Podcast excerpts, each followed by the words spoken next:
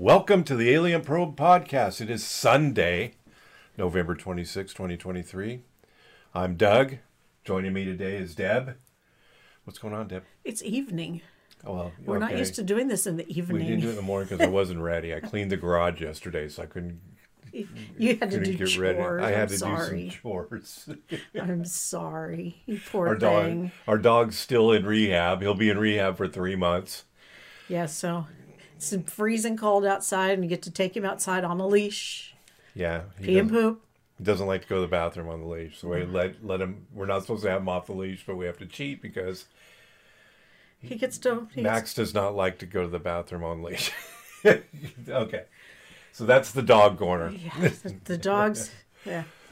We're kind of, we're in our uh, third install third install third installment of uh, Flying Saucers Have Landed by um, Desmond Leslie and George Adamski. Um, it was a 1953 book. We're kind of we're kind of doing an overview on that, checking it out, see, and uh, a lot of excerpts from it. Know, it's a really interesting book. Um, we're at the point now. We won't rehab, rehab. We won't rehab. We won't rehash what we did. Uh, uh, again, Yeah, uh, nobody wants to hear Other podcasts do that. They talk for half the podcast about what they talked about. We're not going to Yeah, nobody that. wants to hear it. You may see it on YouTube. Like and subscribe, Alien Probe Podcast, and all plot podcast platforms. You'll see episodes one and two, or listen to, and you can get caught up. Or you, if you're just joining us, I love the way they spell color.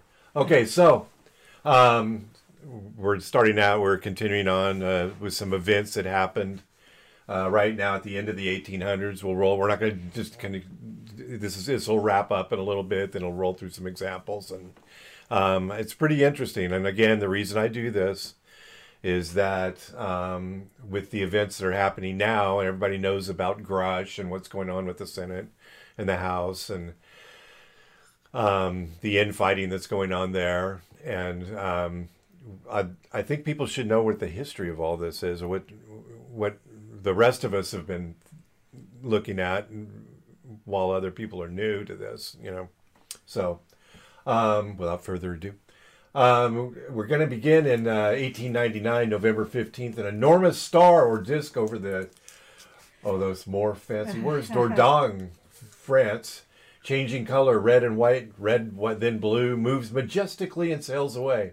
And that, ladies and gentlemen, brings us to the end of the night. I guess we couldn't have finished this. we the couldn't end of have the done night. one more sentence. We couldn't have done one more. I think that was all we had in us. But anyway, and that, ladies and gentlemen, brings us to the end of the 19th century gallery. Before entering the Edwardian Hall, you may sit down and rest your feet while the guide says a few words. Okay, You're right. that'll up. be me. Yeah. Forgive him if he points out that all these objects seen seen tally in every respect with the things we make so much fuss about today and call flying saucers which brings us to the conclusion that saucers are not a new phenomenon.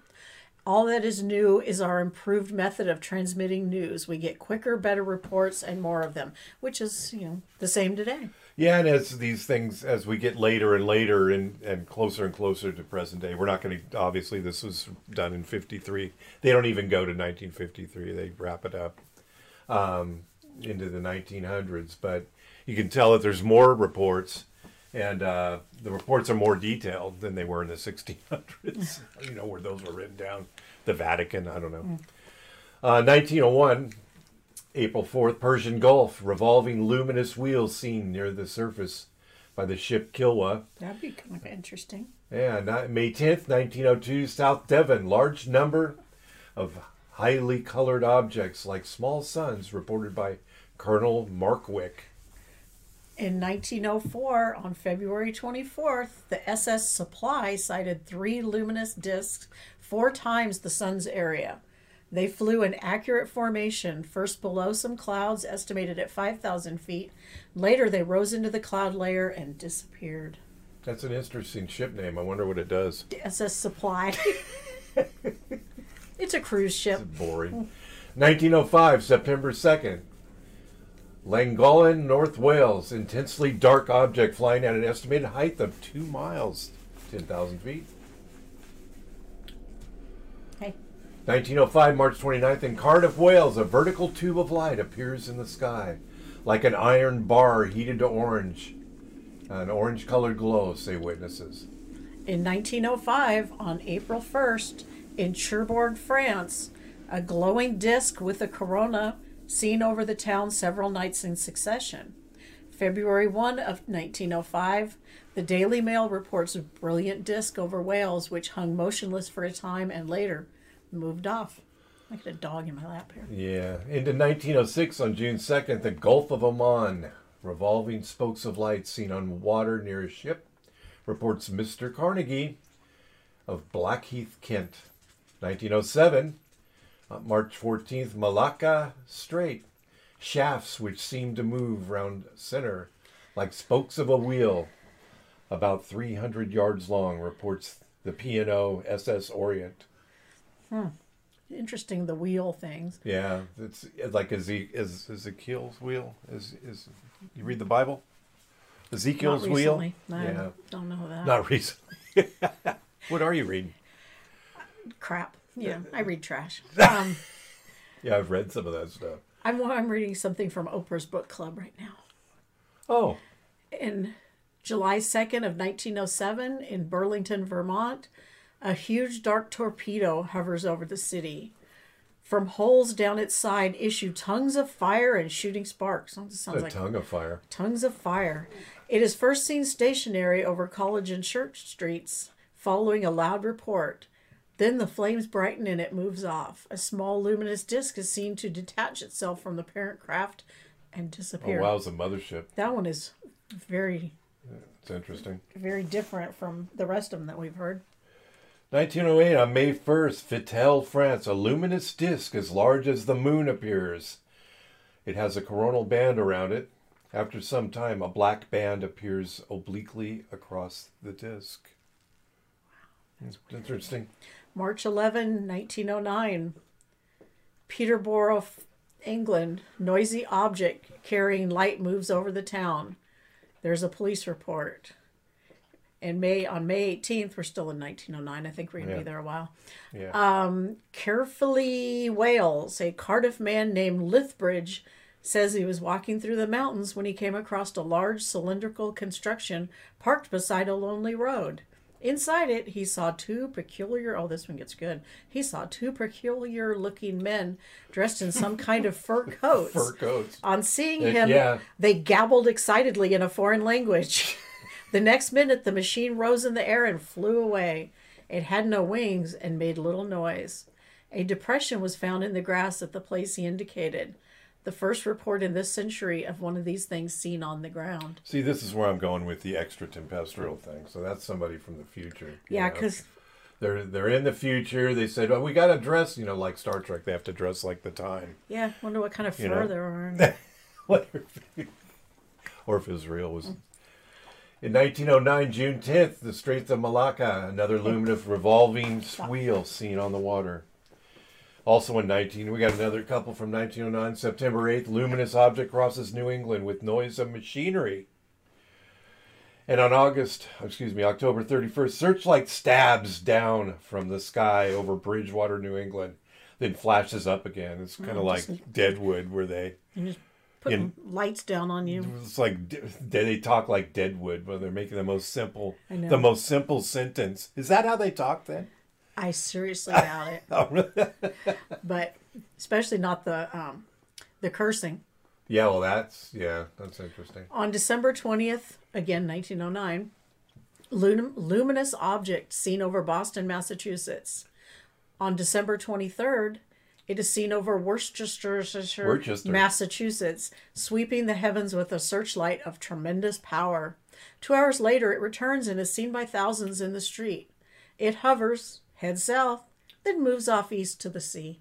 To the sea, to the sea. To the sea. I should mention that I've got Adamski right. That's that's George Adamski's picture right there. I didn't actually explain that also, but we got George there, and he's uh, going through one of his diagrams. that's in a magazine. It looks like. Very sharp dressed man there. He's, you know, that's how they, you know, you were talking about where your dad when he had the shirt and his cigarette. He's got a cigarette. That is, got a cigarette in there. It just reminds me of Paulie Walnuts from Polly The Sopranos. December twenty fourth, nineteen oh nine. It comes back to Boston. Oh, they're thinking it's the same thing. Many reports in 1909. December 24th, Limerick, Ireland. Luminous disk seen over northeast horizon, moving slowly southwards, turning about and moving off in the opposite direction. Visible 32 minutes. On December 31st of 1909, Huntington, West Virginia, three huge luminous disks of equal size appear in the early morning sky. August 12th of 1910, in the South China Sea, a Dutch the Dutch steamer Valentine horizontal glowing wheel turning rapidly just above the water. On January 13th of 1910, in Chattanooga, Tennessee, for the third day, running a mysterious white oh, the, for the third day running, a mysterious white aircraft passed over Chattanooga about noon today. It came from the north and was traveling southeast. On Wednesday, it came south, and on Thursday, it returned north. Thing gets around. Yeah. The longest dirigible flight then recorded was from St. Cyr to the Eiffel Tower, which was just a few miles. Oh, interesting. I wonder what was going on in 1909, 1910. It's crazy out there. When did they invent cocaine? 1912, January 27th, a Dr. Harris observes a dark bird shaped object poised over the moon, estimated to be 250 miles long at least. At least. 1912, March 6th, Warmley near Bristol, England, a splendidly illuminated object travels towards Gloucester. Tremendous, like a triple headed fireball, says breathtaking spectators. Holy crap. Wow. I want to see the bird over the moon. Um, April 8th of 1912 in Tisbury, Wilts, England, clouds moving rapidly. Well, that happens, people. Yeah. Two stationary dark shadows on the clouds. The clouds scamper on, but the two dark patches remain still for an, half an hour. Wow. Scampering clouds. Yeah, then in 1913, January 4th, Dover, England, unknown airship with lights. 1913, January 11th, Cardiff, Wales, huge airship leaving dense smoke trails seen by Chief Constable Glamorganshire. Yeah, get that one out. Whoa. what the, I, I'm not with the smoke trail thing. I, I don't know why there would be a smoke trail. You know, it sounds like one of those, you know, movies. You know, one of mm-hmm. those old movies where they got the spaceship and it's got just billowing. So of course, our spaceship still billows smoke, but. 1913, January 24th, Totterdown near Bristol, sweeping brilliant lights pouring down from the sky, illuminating distant hills. On January 3rd, 31st of 1913, an aerial tube with sweeping lights over many parts of South Wales. On January 28th, a lighted airship was seen over Lither, Li- Liverpool. Liverpool. On, on February 5th, in Dowley Valley, South Wales, something. You're not So telling me what nothing happened then. They just uh, they just wanted to get in there. Yeah, I guess. Have a record.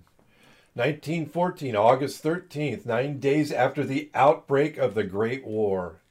Horrible bunching, dumbbell like things seen over Elstree Herts. 1914, October 10th, a couple months later, a black torpedo crosses the sun. Reported as an extraordinary clear cut, surrounded by corona or hail, like a ship throwing up white foamed waves. Ooh. 1914, October 10th, a black torpedo crosses the sun.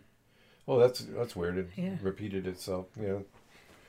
We'll move on to 1915.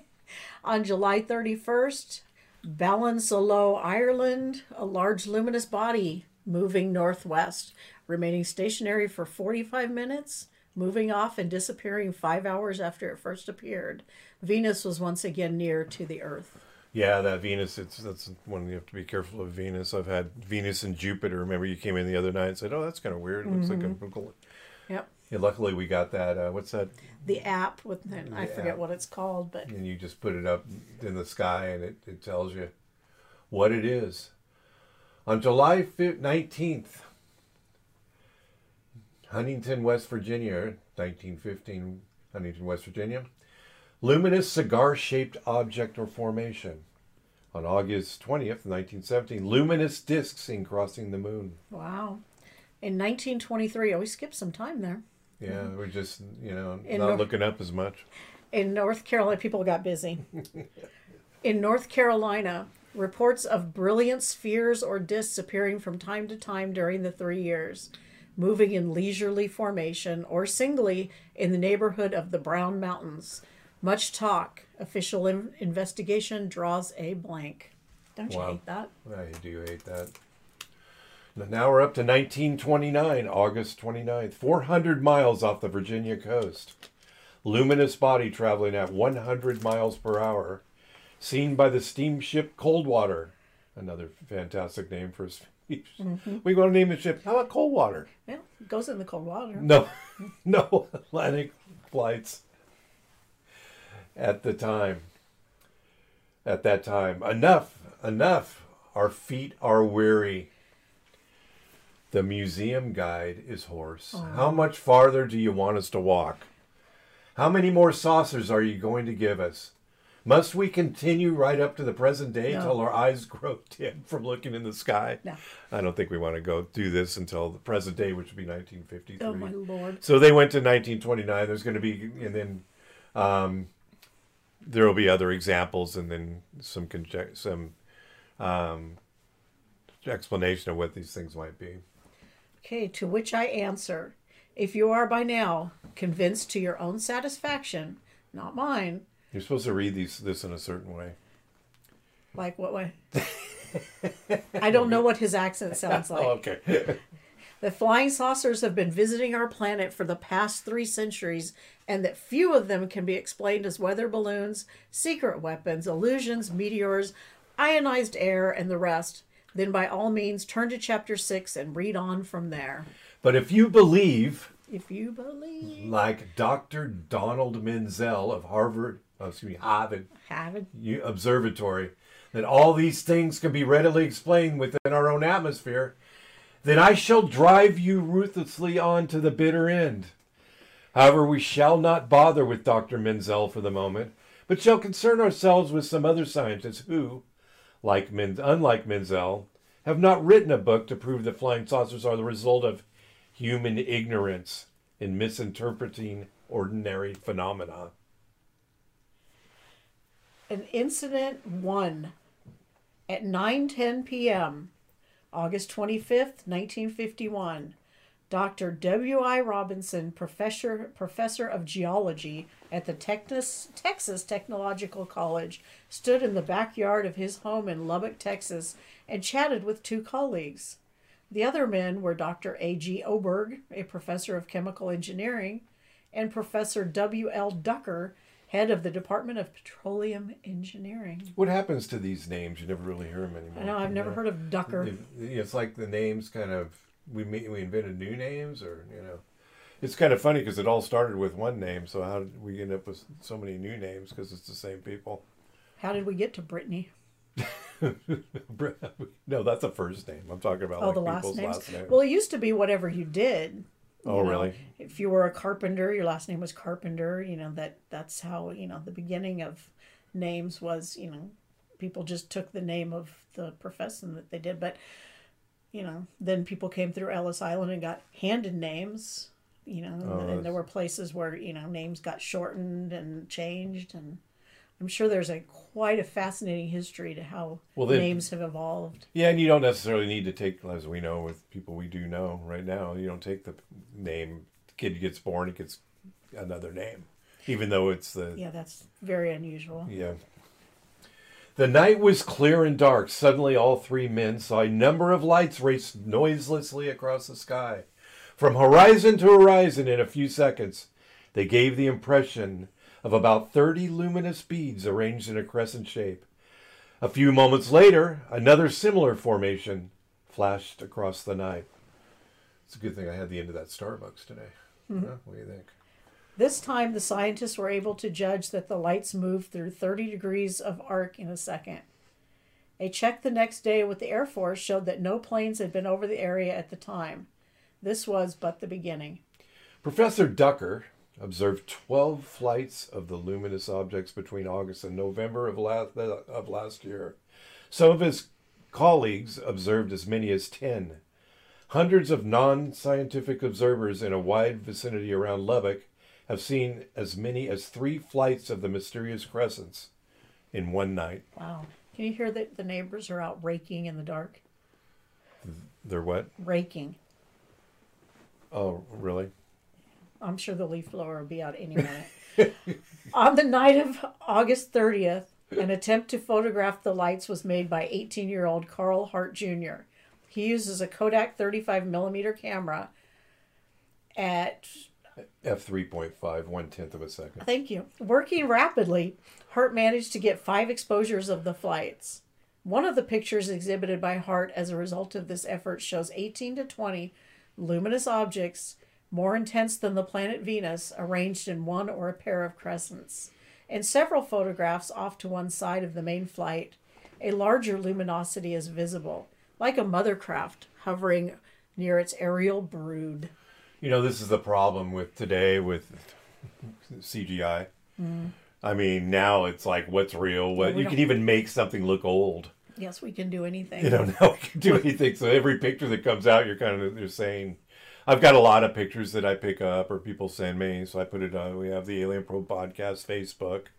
Um, so if you're on Facebook, you know, you can friend us and you can see all these crazy things that get dredged. That some, most of them we know are CGI. They're just, That's- pic, you know, they're not. They're just Now cool. on Facebook, half the pictures that you're seeing are AI. There's yeah, they making all these dogs and cats and people and yeah. They're making like the people are fake. They have the fake. It's in their profile and it's a fake uh, CGI picture of themselves. yeah. and then you know it's like uh, it's, it's just so as these things come forward i don't know what we're going to get with is this a real picture or what Nobody's gonna believe anything anymore. yeah well i like the comics though i get a lot the comic you sent me has Yeah, got a lot of The comics are fun. you know about the uh the guy with the um, Leaf, leaf blower. blower the the the alien didn't like the sound so come come on to our facebook and check it out. Um so the evaluation of the last the above uh um observation the observations of this is the evaluation of what we just talked about. The observations have been too numerous and too similar to be doubted. In addition the air force after the closest examination has found nothing fraudulent about Hart's pictures the lights are much too bright to be reflections and therefore must be the bodies containing sources of light Wow.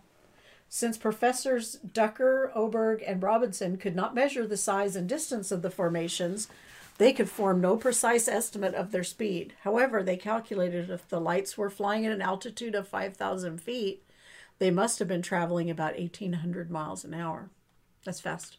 but But The professors, along with other scientists, agree that in order to explain the silence of the objects, it must be assumed that they were at at least 50,000 feet in the air, in which case they were going not 1,800 miles an hour, but 18,000 wow, miles per that's hour. That's fast. Similar lines of light were seen in the skies of ancient Persia, usually before some natu- national ca- Catastrophe. I think it's natural catastrophe. This is national catastrophe. Oh. Maybe it's national. Uh-huh. So that they became omens of disaster. Omens. The omens. Incident number two. On July 10th, 1947 at 4:47 p.m. What a lot of happened in sevens. forty nine? What happened in July of forty seven? Deb, do you know? Do I? Ro- do you know what happened? No. Roswell. Oh, okay.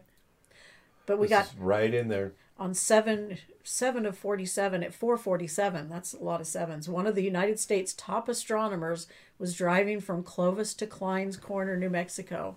His wife and his teenage daughters were also in the car.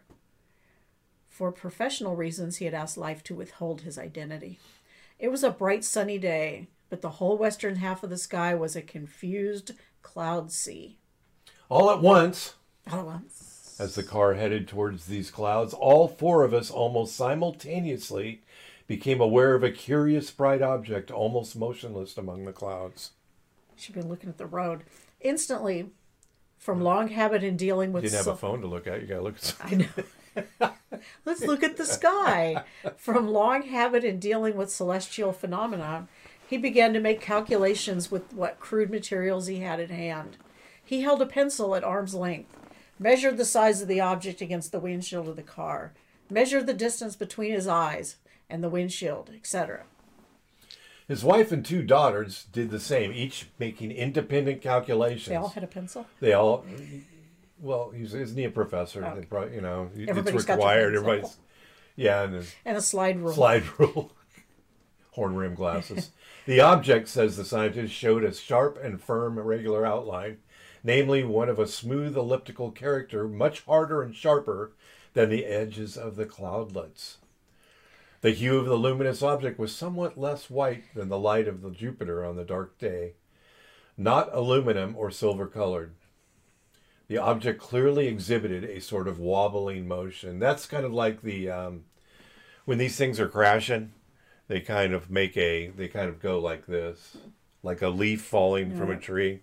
So if you see a UFO that's doing that, kind of look gonna- out. It's probably going to crash. crash. All right, I'll remember that. This wobbling motion served to set off the object as a rigid, if not solid body. Do you look up in the sky and look for UFOs? No, but I look around. I'm not looking for UFOs. Sometimes I look up and see the birds. You're not a member of the Tinfoil Hat Club. Uh-uh. No, so I'm not looking for UFOs. And if I see one, I'm not going to be happy. After 30 seconds in plain view, Why wouldn't you be happy? because it'll scare me. I'm looking for birds, not Flying saucers. God. After 30 seconds in plain view, the ellipsoid moved slowly behind a cloud. Really? 273 azimuth No, no, elevation 1%. I don't know what the hell that means. And we thought we had lost it. But approximately five seconds later, it reappeared at 275. Oh, wait. So what it's saying, it's two degrees higher and one, one degree, Oh, or one degree in elevation, and two degrees in azimuth. So Okay. there's like this, ah, Okay, it moved. This remarkably sudden ascent, very slightly though. thoroughly convinced me that we were dealing with an absolutely novel airborne device. Yeah, that's just novel. Ab- after reappearing, the object moved slowly from south to north across the clouds. As seen projected against these dark clouds, the object gave the strongest impression of self luminosity. That's a great band name, too. About two and a half minutes after it came into view, the thing disappeared finally behind a cloud bank. Wow. Finally, did that be you? Finally disappeared because I didn't want to see I it. will see that. um, evaluation. The astronomer, astronomer vouches for the approximate accuracy of his observations and computations. He determined that the object was not less than 20 nor more than 30 miles from his viewing point, that it was ellipsoidal. That sounds That's sounds it. like a Three Stooges thing, ellipsoidal, and rigid. That it was 160 feet long, 65 feet thick, if seen at minimum distance, or 245 feet long and 100 feet thick if at maximum. That's that its horizontal speed ranged between 120 and 180 miles per hour, and its vertical ra- rise between 600 and 900. So it went at mile per hour. So it went up really fast. Yeah. Okay. it went like, Yeah. yeah, hella quick. he also observed that the object moved with a wobble, no sound, and left no exhaust or vapor trail. His wife and daughter supported his observations. The object's appearance and behavior answered to that of no known optical or celestial phenomenon. No known projected aircraft, rocket, or guided missile can make such a rapid vertical ascent without leaving an exhaust or vapor trail. Well, yeah, anything earthly. Yes. Incident number three. On April 24th of 1949 at 10:20 a.m., a group of five technicians under the general supervision of J. Gordon Vaith, an aeronautical engineer employed by the Office of Naval Research, were preparing to launch a skyhook balloon near Arrey, New Mexico. You can see how these differ from the 1600 reports. Yes. A smaller. we got a dog. Yeah. A small balloon was uh, sent up first to check the weather. Oh no, not a weather balloon. Is this The 47? balloon. Yeah. Charles B. Moore, an aerialist of er, Gen- Mills, Isn't that a cereal company. No, they're pioneers in cosmic ray research. Wow. Was tracing the weather balloon through a theod- theodolite, a 25 power telescope instrument which gives degrees of azimuth and elevation, horizontal and vertical position, for any object it is sighted in on. At 10:30 a.m., Moore leaned back from the theodolite. ah, I don't like that word. The To- Autolite. to glance at the balloon with his naked eye. Suddenly, he saw a whitish elliptical object, apparently much higher than the balloon and moving in the opposite direction. At once, At once, right he now. picked the object up with theodolite at 45 degrees of elevation and 210 degrees of azimuth. I gotta get one of those. and tracked at it east at the phenomenal rate of 4 degrees of azimuth change per second as it dropped swiftly to an elevation of 25 degrees. The object appeared to be an ellipsoid, roughly two and a half times long as it was wide. Suddenly, it swung abruptly upward and rushed out of sight in a few seconds. Moore had tracked it for about 30 seconds altogether. The, no, the other members of his crew confirmed this report. No sound was heard, no vapor, vapor trail was seen. The object, according to rough estimations by Moore and his colleagues, was about 56 miles above the Earth, 100 feet long, and was traveling at 7 miles per second. In evaluation, How many miles an hour is that, Deb? a lot. no known optical or atmospheric phenomenon fits these facts. No natural object travel, traveling at seven miles per second has ever been seen to make a sudden upward turn. Happens all the time these days, for some reason. There is no known or projected source of silent, vaporless power for such a machine. No human being could have borne the tremendous G load brought to bear on the craft during its abrupt vertical veer. That's the problem. That's the, the problem Yeah. we run into. Snap, nap your little neck. Well, it, it probably has some sort of a sort of a word the the theory, not my Mm-hmm. theory because I'm not a scientist, but uh, it has some sort of inertial dampener, kind of like Star Trek. yeah. You know, when they're at warp speed, they don't get slammed against. A, you know, Right. there's a field, uh, some sort of electromagnetic field or something. I don't know if it's electromagnetic, which prevents the the G load from having an effect on the people on the inside. You're rocking. No, You're being you're being very active. You're gonna give somebody seasick. Incident number four. are they still around by this Oh, probably not now. 32 minutes? No, nobody's nobody's nobody lasts this long. It's a Incident good thing this is a hobby. Incident number four on May 29th. I need you to move the screen Okay. a little bit. 1951 at 3:48 p.m. Three technical writers for the Aerophysics Department of North American Aviation's plant at Downey outside Los Angeles were chatting on the factory grounds, just Yeah. chatting as guys do. They were Victor Black, Werner Eichler, and Ed J. Sullivan. Ed Sullivan. A different Ed, Oh, oh, pretty okay. sure. You don't know that. All at once, they stared at the sky. Sullivan describes what they saw. Have a good shoe. Oh, no, he didn't say that. Uh, approximately 30 glowing meteor-like objects sprayed out of, sprayed just out of the east at a point about 45 degrees above the horizon, executed a right angle turn and swept across the sky in an undulating vertical formation that resembled a tuning fork on edge. see, at this point, I my ass would be in the building. No, I have no. You keep your eyes on it. No, I'm out, man. What do you think? Are getting too much. Independence Day for you? I'm running for cover. Or too much uh, Cowboys and Yeah, I'm Aliens? not. or I'm not. I think Cowboys and Aliens probably. you stand up for there and look. Oh, look, they're gonna hit us. Oh. I haven't think they've landed on anybody yet. They just kind of, you know, it's worse. They might fly over you and beam you up. No, I don't want Maybe do either. some examinations. No, I don't want to meet any new people. it took them each about. It took each of them about 25 seconds to cross 90 degrees of the horizon before performing another right angle turn westward toward downtown Los Angeles. We estimated their diameter at 30 feet and their speed to be 1,700 miles an hour. Must be a sport model. Each appeared as an intense electric blue light, round and without length. They moved with the motion of flat stones skipping across a smooth pond. Sounds Evaluation. fun. Here's the evaluation of the event. No known natural or optical phenomenon makes the peculiar light in bright day attributed to these objects by Sullivan and his colleagues, nor can any natural object hurtling at such speed execute a right angle turn. So there. As in the Moore theodolite sighting, the execution of such a turn would have crushed any human crew under the impact of the G forces.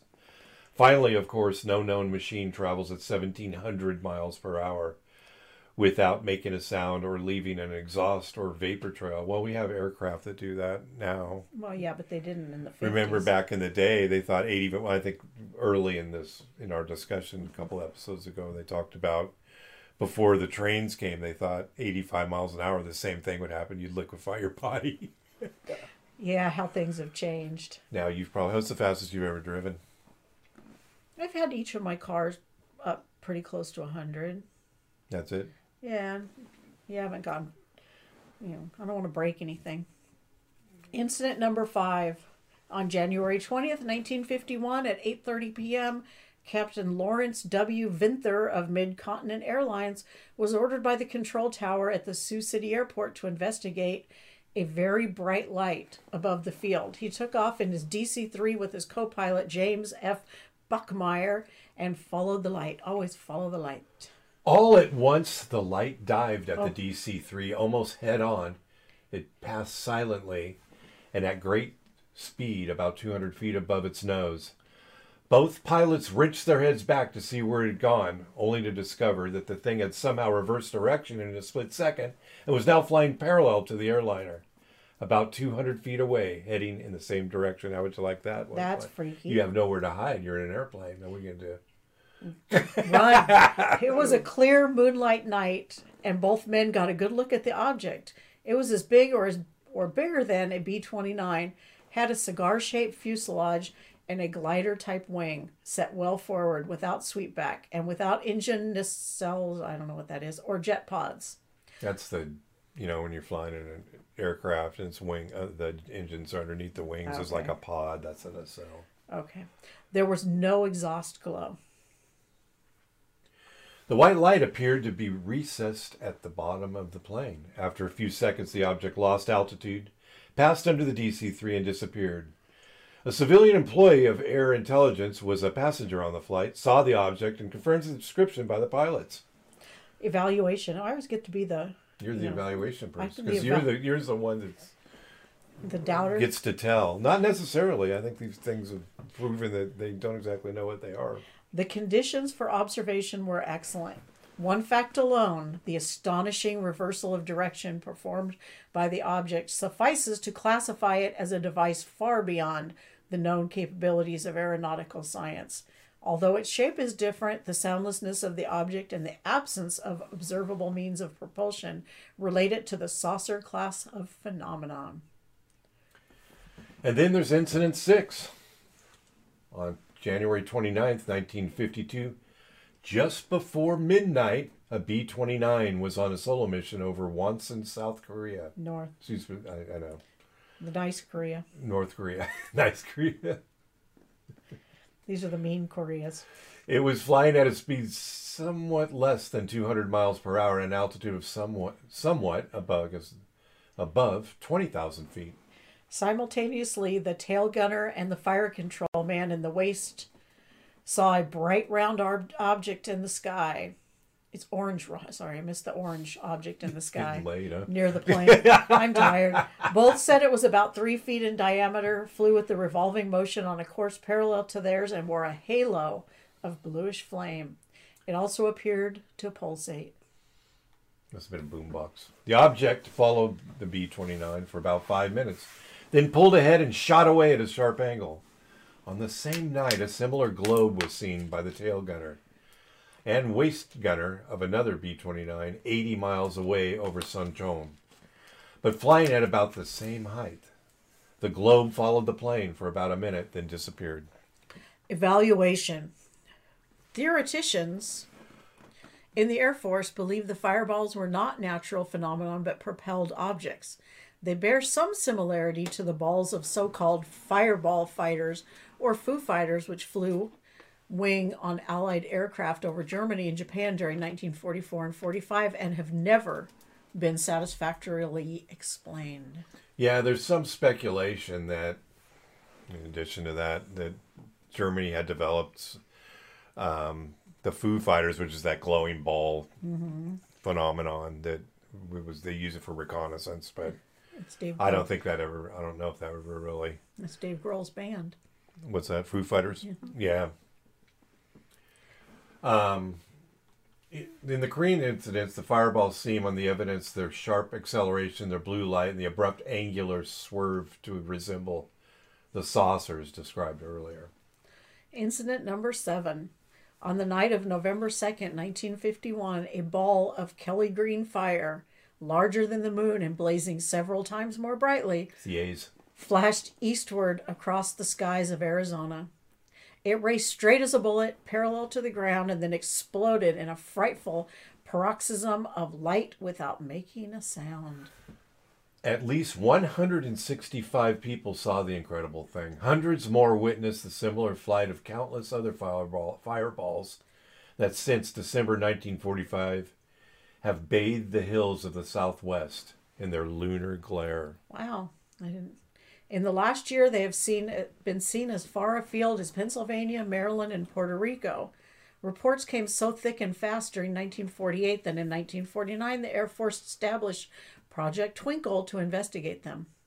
That is I know that's a great name. the worst name. I, it still looks like Twinkie to me. I don't know. I just Project Twinkle. that is Twinkle. I they're sitting around a table, a bunch of generals. All right, what are we going to name this? How about Twinkle? And all of them agree. I don't know. Maybe somebody had to pee and said, "I have to tinkle." I, and I then, don't know. Let's name it Twinkle. Yeah, or a private did it and changed it or something, just as a prank. Anyway, Project Twinkle established a triple photo theodolite post at Vaughn, North Mexico, to obtain a scientific data on the fireballs. Day in, oh, excuse me, day and night, week in, week out for three months, a crew kept vigil. Ironically, while fireballs continued flashing everywhere else in the southwest, they saw nothing until the project was transferred to Holloman Air Base in Alamogordo, New North Mexico. Therefore, there, during the three another three month siege, they saw a few, but were unable to make satisfactory computations because of the fireball's great speed. Search parties have had no better luck.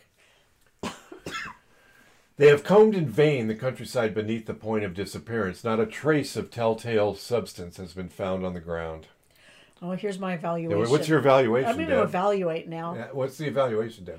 The popular Southwest belief that a strange meteor shower was underway has been blasted, blasted, I say, by Dr. Lincoln La Paz, mathematician, astronomer, and director of the Institute at Meteorites at the University of New Mexico. Hmm. Looks like La Paz points out that normal fireballs do not appear green. Ew. They they fall in the trajectory forced on them by gravity and are generally as noisy as a freight train and leave meteorites where they hit.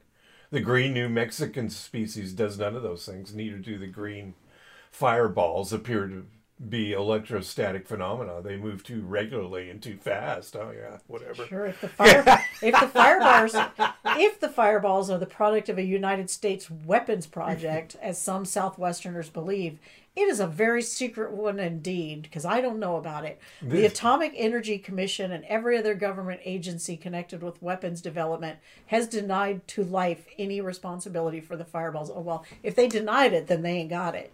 Yeah. Yeah. Could they be self-destroying Russians' reconnaissance devices? I think self-destructing. Um, not likely. While the United States believes the Russians have an intercontinental guided missile, there is no intelligence that indicates that they have developed silent power plants or objects capable of moving nearly as fast as meteors, 12 miles per second. 12 miles per second. I knew that. Yet, for whatever it may be worth, the only reports of green fireballs prior to 1945 came from the Baltic area. The extreme greenness of the fireballs has impressed Greenies. most witnesses. Greenies. They're so green. When asked to indicate the It's my favorite approximate color. color on a spectrum chart, most of them have touched the band at 5,200 angstroms, which is close to the green of burning copper. I've never burnt copper, but you know. Copper is almost never found in meteorites. Oh, then why would they be green? The friction of the air oxidizes shortly after the meteor enters the upper atmosphere. However, a curious fact has been recorded by aerologists Concentrations of copper particles are now present in the air of Arizona and New Mexico, particularly in the fireball areas. These were not encountered in air samples made before 1948. Oh, that's, that's getting crazy. These seven incidents are reprinted with the kind permission of the editors of Time and Life International, which was published May 5th of 1952, copyright Time Inc., with acknowledgments to H.B. Darrach Jr. and Robert Ginna. A required statement. Yeah, I'm sure they care what we I say. know, I don't think they're around anymore. In 1934, I was at school in the south of England. Did Were you know you? that? Wow, you look so good for your age. And one November evening after lights out, our dormitory was suddenly lit by a brilliant green glare. With yells of delight, we rushed to the windows in time to see an immense green fireball move slowly across the sky and disappear behind the Sussex Downs. Oh my God, did you go out and look at it? It was so bright that all the school grounds were lit up in this unearthly green glow. The walls of a white cottage half a mile away reflected the light almost as brightly as a green neon sign. Our speculations, however, were interrupted by the appearance of an angry master who had come to investigate the commotion. Get your little butt back in bed. I swear to God, you wake me up one more time. The master. That's right. Not the headmaster. Yeah, it's an angry master. I'm sure there there were a lot of them and a headmaster. Wow, the phenomena as reported in these recent incidents, as recent as when the Yeah. book was written in the in, 50s. 53, yeah, uh, are not new. In 1619, Christopher Scheer, per- prefect of a Swiss canton, wrote to a friend, I guess that's Friar Kircher, Uh-huh. and he has the address, which Yeah, we, let's let's see if he's still there. Having remained on the balcony to contemplate the perfect purity of the firmament, I saw a fiery, shining dragon rise from one of the caves on Mount Pilatus.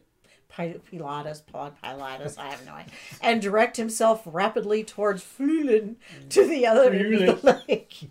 Enormous in size, his tail was longer and his neck stretched out. he was enormous in size. In flying, he emitted on his way numerous sparks.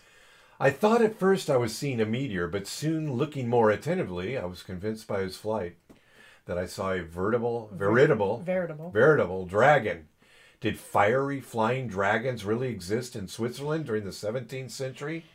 Or did the prefect, while contemplating the purity of the firmament, see something similar to the objects disturbing our skies today? I don't think What do you think, dragon. Deb? Was What there marijuana in the 1600s? morphine. What is the strange attraction of our planet? Is it a kind of cosmic beauty spot? A freak, a curiosity, a solar Niagara Falls? Those, those lure tourists and sightseers from all over the universe. Not in ones and twos, but in hundreds of thousands.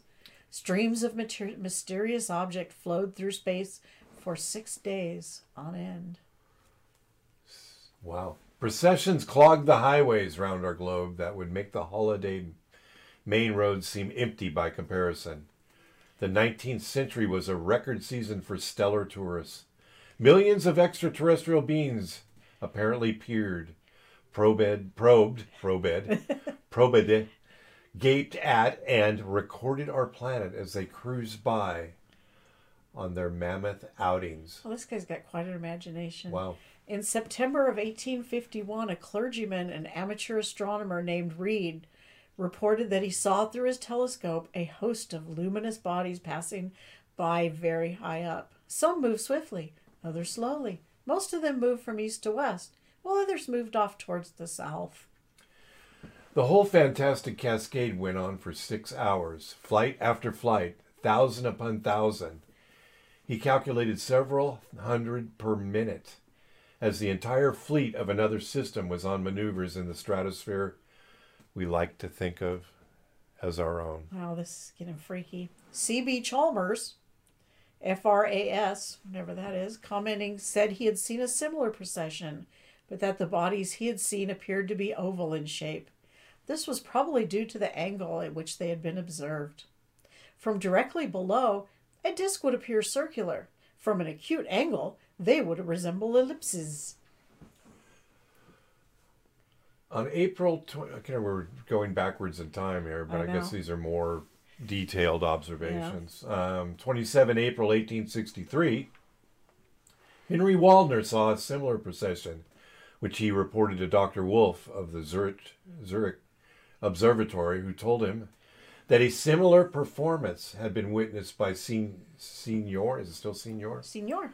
Capocci of the uh, Cap- Capodimonte Observatory in Naples on 11 May 1845.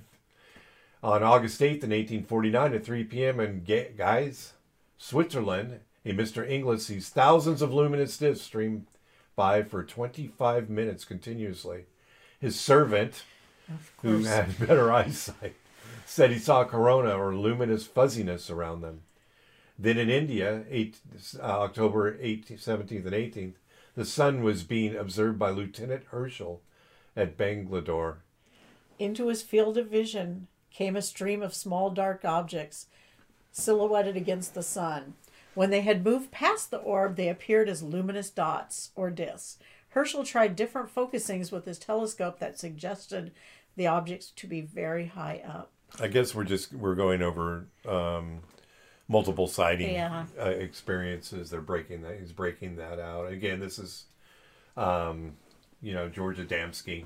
You know, George Adamski's book, and they're he's again. We're just doing we're doing the history and the well, we're doing the history of the observation recordings. We're not even sure of what really happened. Yeah, we right? have no idea. We didn't see it, but that's of every observation, right? He thought he saw a corona or fuzziness around them, but he could not be sure. And that's today. There's I've got someone at work who actually has seen a UFO, and he says it came over him at probably 100, 150 miles an hour. He was in L. He lived in L.A. at the time, and he said it was it was the same thing. It was he said it was only a couple hundred feet up, mm-hmm. but it was it was kind of blurry. It was almost like it was blurry, and that's The cloaking. yeah, it's electromagnetic. Well, it's the field that allows it, you know, that allows it to, you know, fly at those as at those speed anti gravity basically, and however it's moving forward, we don't really know yet, right? Um, one paused obligingly for him to inspect it thoroughly. He noticed some kind of exhaust or wispy appendage. Then it shot off with a sudden burst of speed. There was nothing very strange about this marathon stream except that went on and on for two whole days. That's bizarre. Across to Mexico, the Observatory of Zacatecas, Mexico, on 12 August 1883, M. Bonilla is taking telescopic photos of the sun when the show commences. A large stream of glowing bodies begins to cross the sun's disk diagonally, taking between three to four seconds to complete the transit. Miss M. Bonilla watched them for an hour before the clouds hid the sun. He looked again the next day on August 13th, and to his amazement, the procession was still in progress. When seen against the sun, the objects appeared as small dark ovals with five ray like projections. One paused and hovered for a few seconds, enabling Bonilla to obtain a photo, which is possibly the first photo of a flying saucer ever taken. The First one. I eventually traced a copy of this photo to an attic in Paris and made a special journey to see it.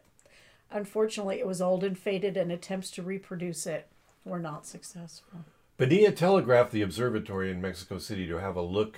They co- replied that they could see them, but that to them that they appeared, what the hell, a little, um, a little way from the sun, owing to a parallax. I guess they've seen these things. This is. I thought they were talking about the picture, but the picture story is kind of done.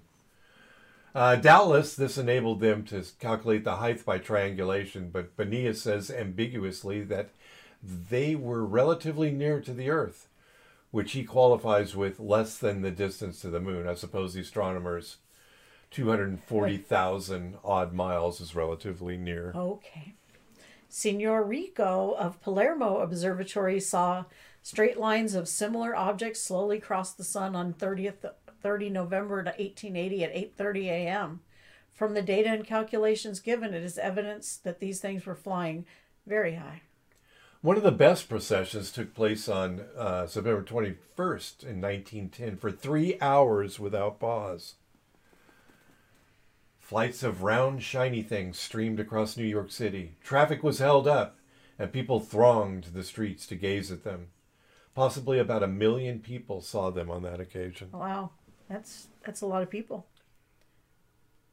But why, we ask, out of all that host, did not one more enterprising than the rest come down and land? We can only conclude that our planet has a bad name in the stellar yearbooks and travel pers- brochures, like those signs on the roads running through jungles which caution tourists not to tarry nor leave the safety of their cars. Warning: Do not land on Earth. The natives natives are dangerous. Stop press. Yeah. Since the above was written, Boris de Rakowitz, well, butchered that, Rakowitz, was has found this ancient Egyptian saucer among the papers of the late Professor Alberto Tulli, former director of the Egyptian section of the Vatican Museum. The Vatican Museum is, I don't know if this was at the museum, but Grusch, you know, I know you don't listen to the, didn't listen to the Rogan thing, but he alluded to the fact the Vatican had the earliest, um, one of the earlier, I don't say the earliest, um, flying saucers or UAPs. It's like 20 feet round, and the Vatican, it would crash there at some. And the Vatican, um, Italy, it crashed in Italy, and then um, they couldn't figure out what it was, and they thought it was a German, one of those German experimental aircraft. So, you know, they called Germany and said, Is this one of yours? And they get over there and goes, nah, it's not ours. so they studied the thing, and then it ultimately ended up, at, I believe, at the Vatican, or but it ultimately ended up here in the U.S. Well, not the house, but it ended up in the U.S. It's not here. No, Well, there's a lot of things in this house. It could be here somewhere. Yeah, I keep finding new things all the time. It is a fragment from the Royal Annals, annals of uh, Thutmosis III, circa 1504 to 1450 BC.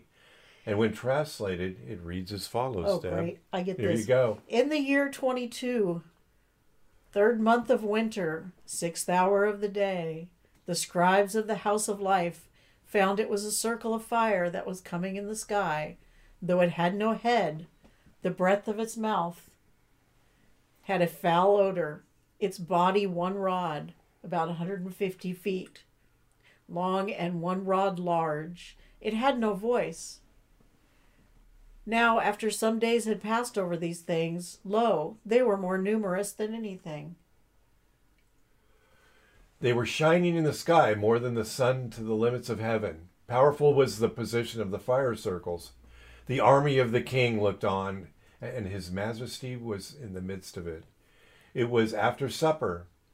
Thereupon they, the fire circles, went up higher, directed towards the south. Many cases of an unusual odor, possibly due to ionization or to actual waste products of the saucers, will be found in the later chapter, Waste Products, chapter 15. notice We'll also run across that. Notice also that the circles had no voice, i.e., they were silent.